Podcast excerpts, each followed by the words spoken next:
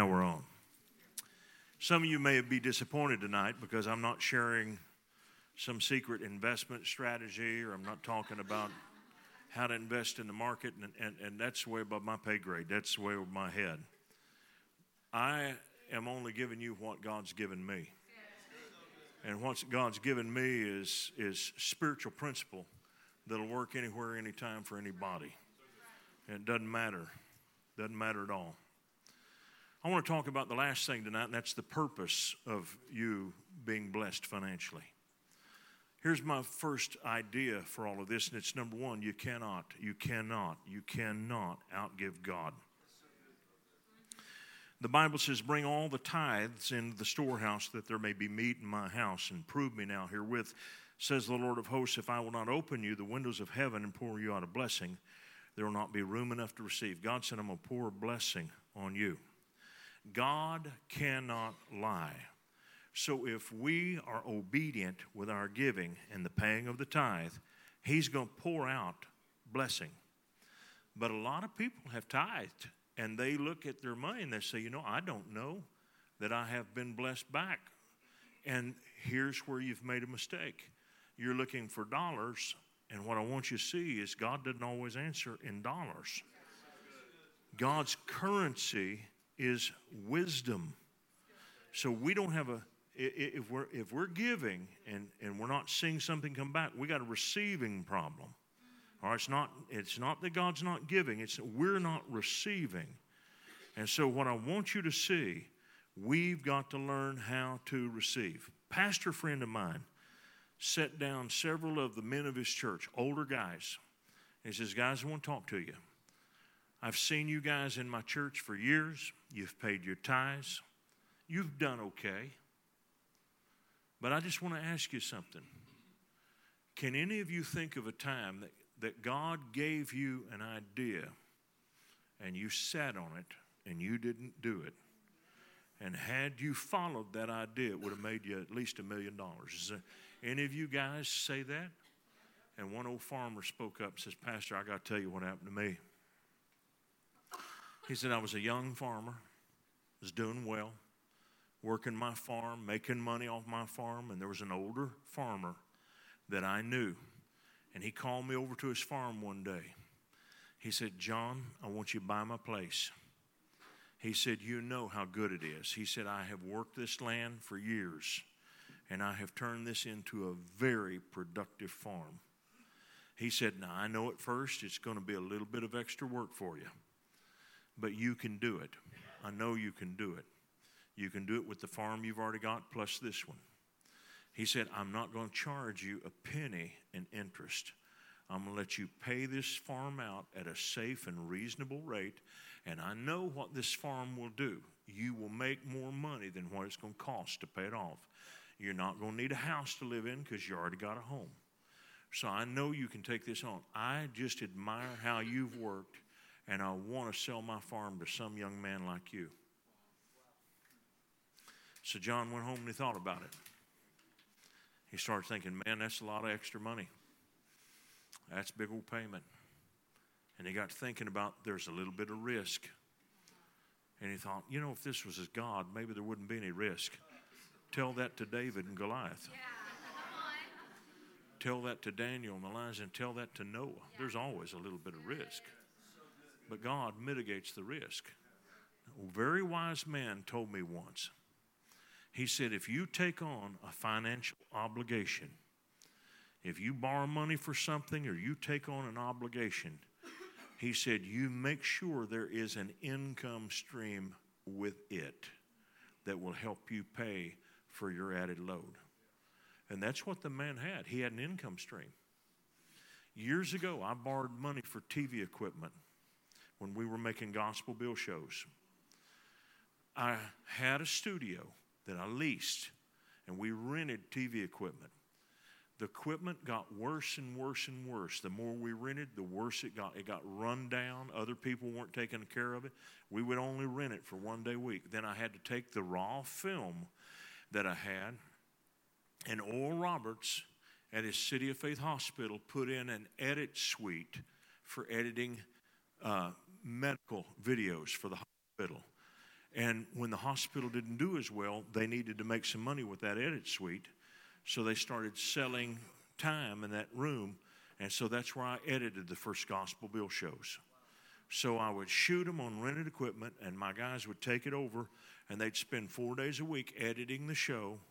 One day a week we would film it, and then we would have a Gospel Bill show, one coming out every week. But I wanted to get my own equipment.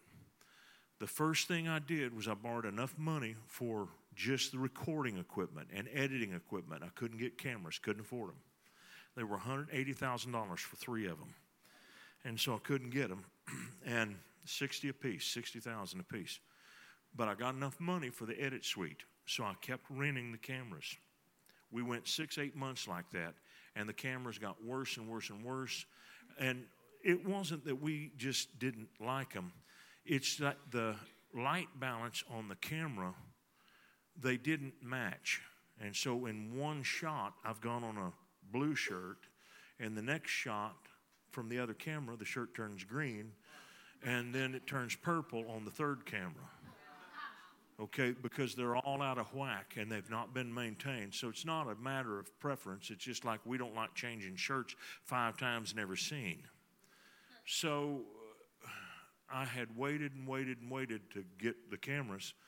And finally, uh, what happened is Sony came out with new cameras that cost 20000 a piece.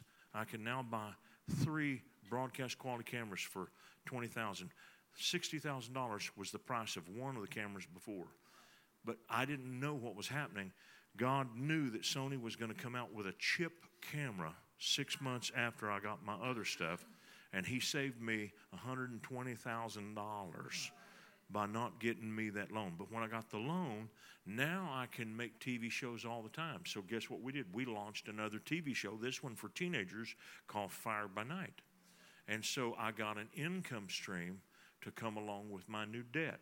I had something else I could sell. And so that Fire by Night Video Club, $14.95 a month, jumped up to over 2,000 subscribers. So you do the math, $15 a month times 2,000. That's pretty good money, isn't it? And so, but that helped me make my payments. I had new responsibilities, but I had an income stream to go with it.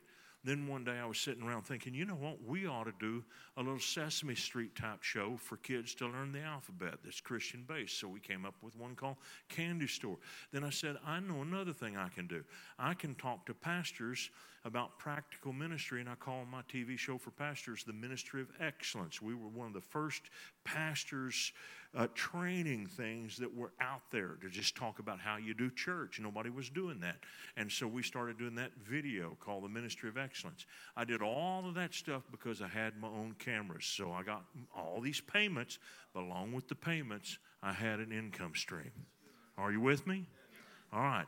Now, here's what I want you to see God wants to bless you financially so that you can be a blessing. He wants to give to you so that you can help His kingdom. That's the whole purpose of all of this. And if we're not careful, it's not just about you heaping this on yourself.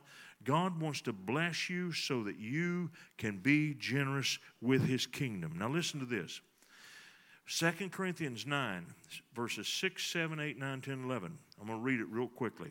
Remember this Whoever sows sparingly will also reap sparingly. Whoever sows generously will also reap generously. Each man should give what he's decided in his heart to give, not reluctantly or under compulsion, for God loves a cheerful giver. Why is this giver cheerful? Because he knows God's going to pay him back. But God's not going to pay him back in money, he's going to pay him back with ideas. And when you understand that God is raining down ideas on people, there are ideas out there waiting for you. And that's why you can be cheerful. Lord, I don't know how you're going to do this, but you're going to do it. And the one thing I always saw, whenever I gave to God, God started giving me back ideas, idea after idea after idea after idea. God has ideas for us. Hallelujah. Now, let's keep going. God is able to make all grace abound to you, so that in all things and at all times, having all that you need, you will abound in every good work, as it is written. He scattered abroad his gifts to the poor, his righteousness endures forever. Now, he who supplies seed to the sower and bread for food will also supply and increase your store of seed and will enlarge the harvest of your righteousness. You'll be made rich in every way so that you can be generous on every occasion, and through us, your generosity will result in thanksgiving to God. This is a special offering that Paul took from the Gentile churches. He said, I'm taking it back to the saints at Jerusalem. The saints at Jerusalem were responsible for sending the gospel to the whole world. And God started moving on those people. And He moved on them to sell all their properties. They started selling all their lands and they got rid of their property. Consequently, a few years later, they were poor because they'd sold and given up everything. It may look like that God wasn't taking care of them, but that's not true. Now, Paul is used of God to take money back to these people to help them. But let me tell you why God had them sell all their stuff. Jesus prophesied that Jerusalem was going to be destroyed. And he said it won't take one generation. He said there won't be one stone on this Temple Mount that won't be thrown down. There won't be one on top of another. And so God's plan was for his church to get out and to get out of the city. And so by the time they left, they had no ties there because everything had dried up. God had dried it up to save them. And when the Romans came and surrounded the city, the Christians were trapped inside. All those believing Jews were trapped inside. They would have been crucified just like the later Jews would be crucified when the city was uh, finally conquered. But then the Roman emperor died. Nero, you ever hear of him? Nero dies. And so the guy who's in charge of the siege around Jerusalem is a general named Vespasian. He takes his son Titus, who's also a general, and they leave and they go back to Rome to become the Roman emperor. Vespasian becomes emperor, and then Titus comes back to take over the siege of Jerusalem. But while he's gone, God speaks to all the Christians and said, Get out of this city. It's going to be destroyed. Their lives were saved. And money from the Gentile church had helped them to move and go on because of what Paul brought back. Now, listen to me. God wants to use you to be a blessing to fund His kingdom. And sometimes He's working in ways you don't know, you don't even know He's working. And He has two kinds of blessing for you. Your money falls in two categories. Number one, there is bread for food. And number two, there is seed to sow. God doesn't want all your money. He doesn't want the bread for food part. That's yours. But God does want you to plant seeds. And where you screw up money wise is when you don't sow any seed. You're not going to get ahead. God, people will say, and I heard people say this you know, you take that tithe and you give the tenth part, and God will bless and He'll increase the rest of your money. That's not how it works. It's not how it works. The, if you go out in the field and you reap a crop and you put a bunch of corn in a silo, but you take 10% out and you replant it, that's the part that God multiplies. He doesn't multiply what you keep, He multiplies what you give. Are you with me? Now, He blesses what you keep, but He multiplies what you give. And so this passage teaches that God wants to bless you so that you will always have enough for you and yours, but you've also got enough to be a blessing to everybody else. Now, I learned this a long time ago, and I didn't tell you this part of the story. I told you I made a million dollars on a piece of property. Can I tell you where I made that money? My wife and I bought a little house in Plainview, Texas, our first home. $14,000. It needed all kinds of work. We loved that little house; it was ours. It was better than that apartment complex we lived in where everybody's on welfare and, and our upstairs neighbor was a drug dealer. I mean, it was so much better than that. We had a yard, we had a dog. I mean, we had stuff we'd never had before. I was thrilled. God led us to sell the house and go to Tulsa. I had $5,000 in equity. We got to Tulsa, and there was a, an amazing speaker, a missionary, who talked about living to give. Not just giving to live, but living to be a giver. And God spoke to me when I heard him. He said, I want you to give away that $5,000.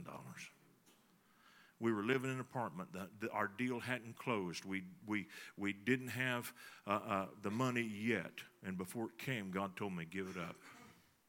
And I said, Lord, I'll do that, but you got to talk to my wife. this is a big deal for her. This is hers too. And I know if this is right, you will have spoken to her by the time I talk to her.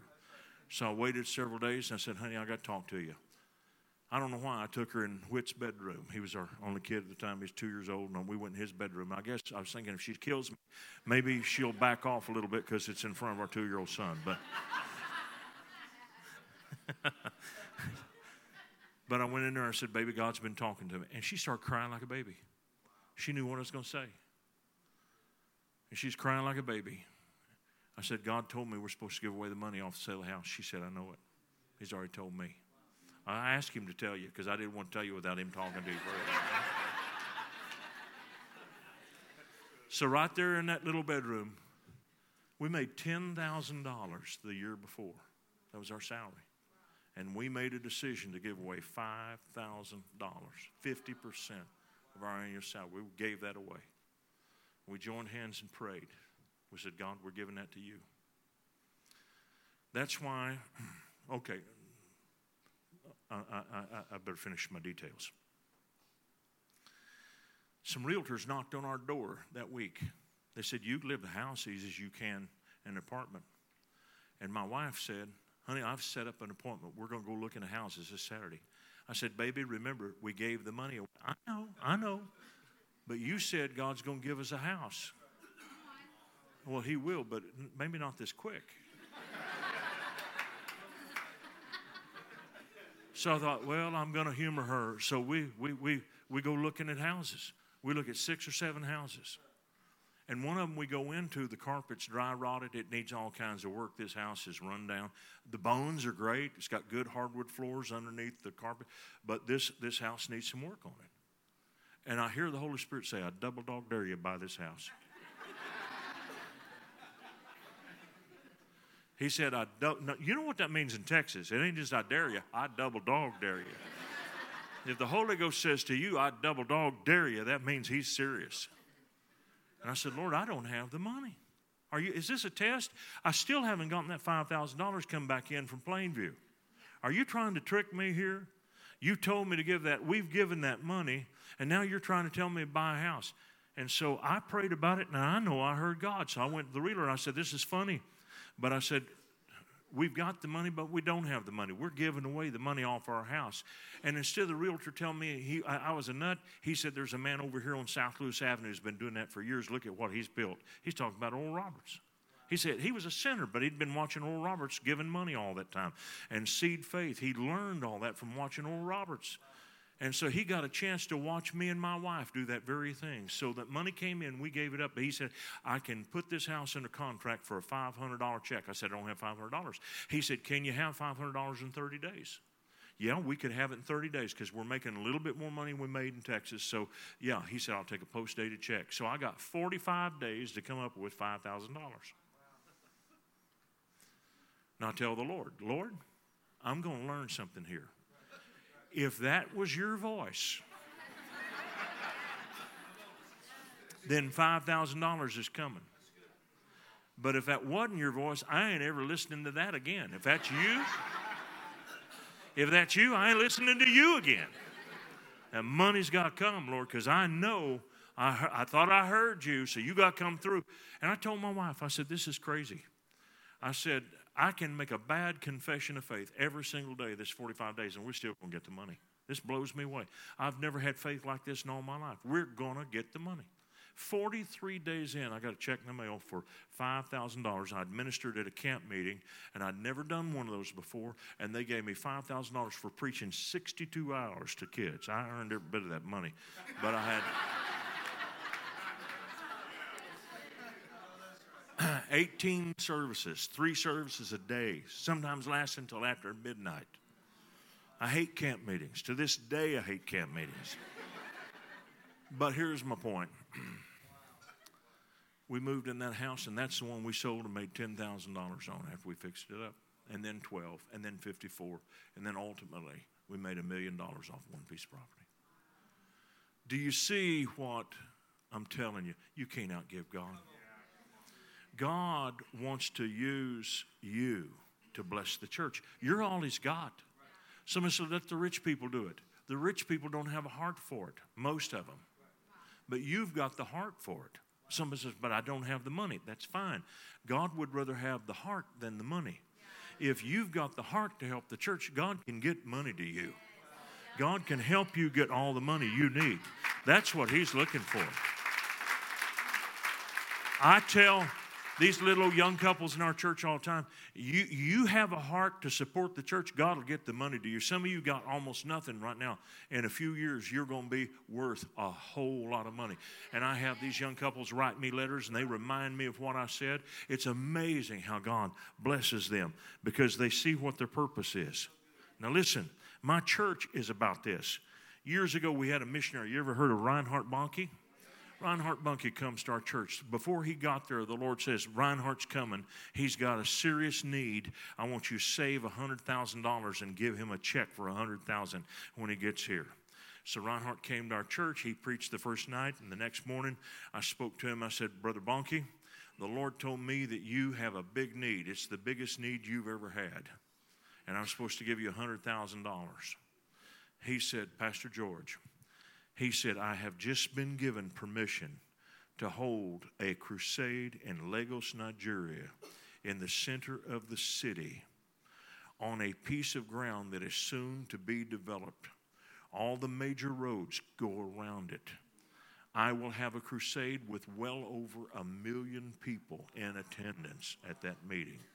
God has told me by the Holy Spirit that I will have a service, one single service at some time before I go home to be with Jesus, I will have one service where I lead one million people to Christ. He said, I believe this is the crusade. I said, Well, what do you need the 100,000 for? He said, I've got to have books to give to all those people. I don't have the follow up books. And so I said, We're giving you a 100,000. Now that he's here and I've heard the story, the Lord said, That's not enough. I want you to give him another 150,000. And I said, Brother Bonnke, the Lord spoke to me again. He said, I've got to give you another 150. We don't have it, but if you'll be patient with me in the next three months, I'll get you $50,000 a month. We finished paying for it in October. His crusade was in late October. He had so many books printed to give to people who received Christ that they had to print them in several different countries because there wasn't enough printing capacity. And they came from all over the world.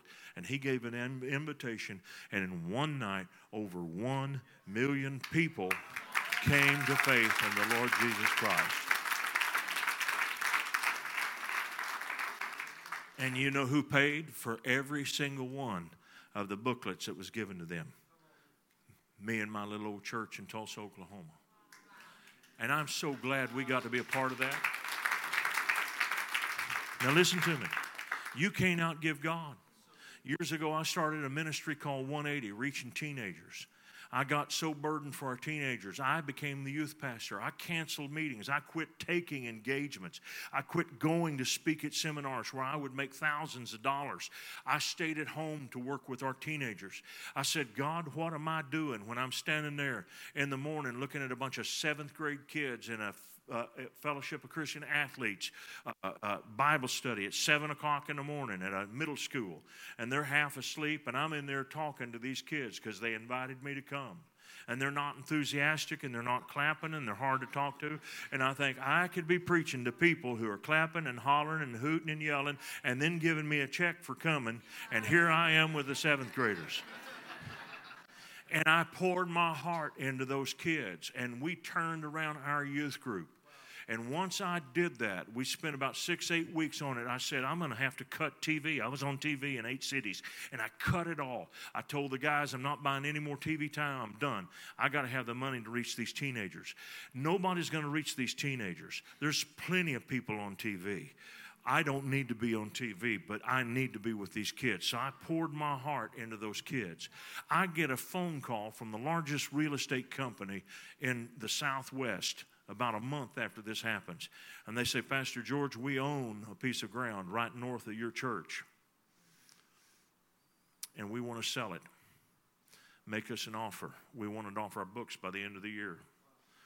And I says, Trammell Crow, I would love to have that piece of property, but I don't have the money. I don't have the money. We just started a stewardship campaign. I'm putting all my money into teenagers, and, and I've got to build an auditorium, and, and we don't have the money. They said, Pastor George, we don't think you understand. Make us an offer. We want it off our books by the end of the year. They told me that on Thanksgiving. I said, God, I think they're trying to tell me something. 35 acres. I got on my knees and started praying. I said, Lord, how much do I offer Trammell Crow for this 35 acres? He said, offer them 2,000 an acre, offer them $70,000. I said, Lord, they're going to me out of the building. I can't offer them. You offer them $70,000. I bought 35 acres of land for $70,000.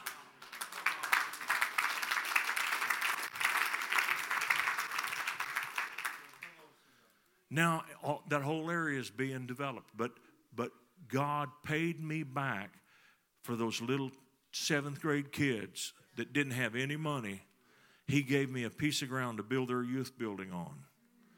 And it cost me just $70,000. Now, later on, we put a $10 million facility on that. But God gave me the real estate dirt cheap. Kids don't have the money, so God says, I'll just have to take it up on their account. You can't outgive God. You can't outgive God. You can't outgive God. You cannot outgive God. You will never outgive God. Now, here's the last thing I want to share with you as I close this this evening, and I want to thank you for being so kind to me. And it's this when God led Joshua into the promised land, and this is where we are, this is where we are with this church. We're about to go into the promised land. We're about to drive out some giants, and we're going to take over a building. We got a building to build. I want you to pay attention to what God said through Joshua to the children of Israel, or what he said about them.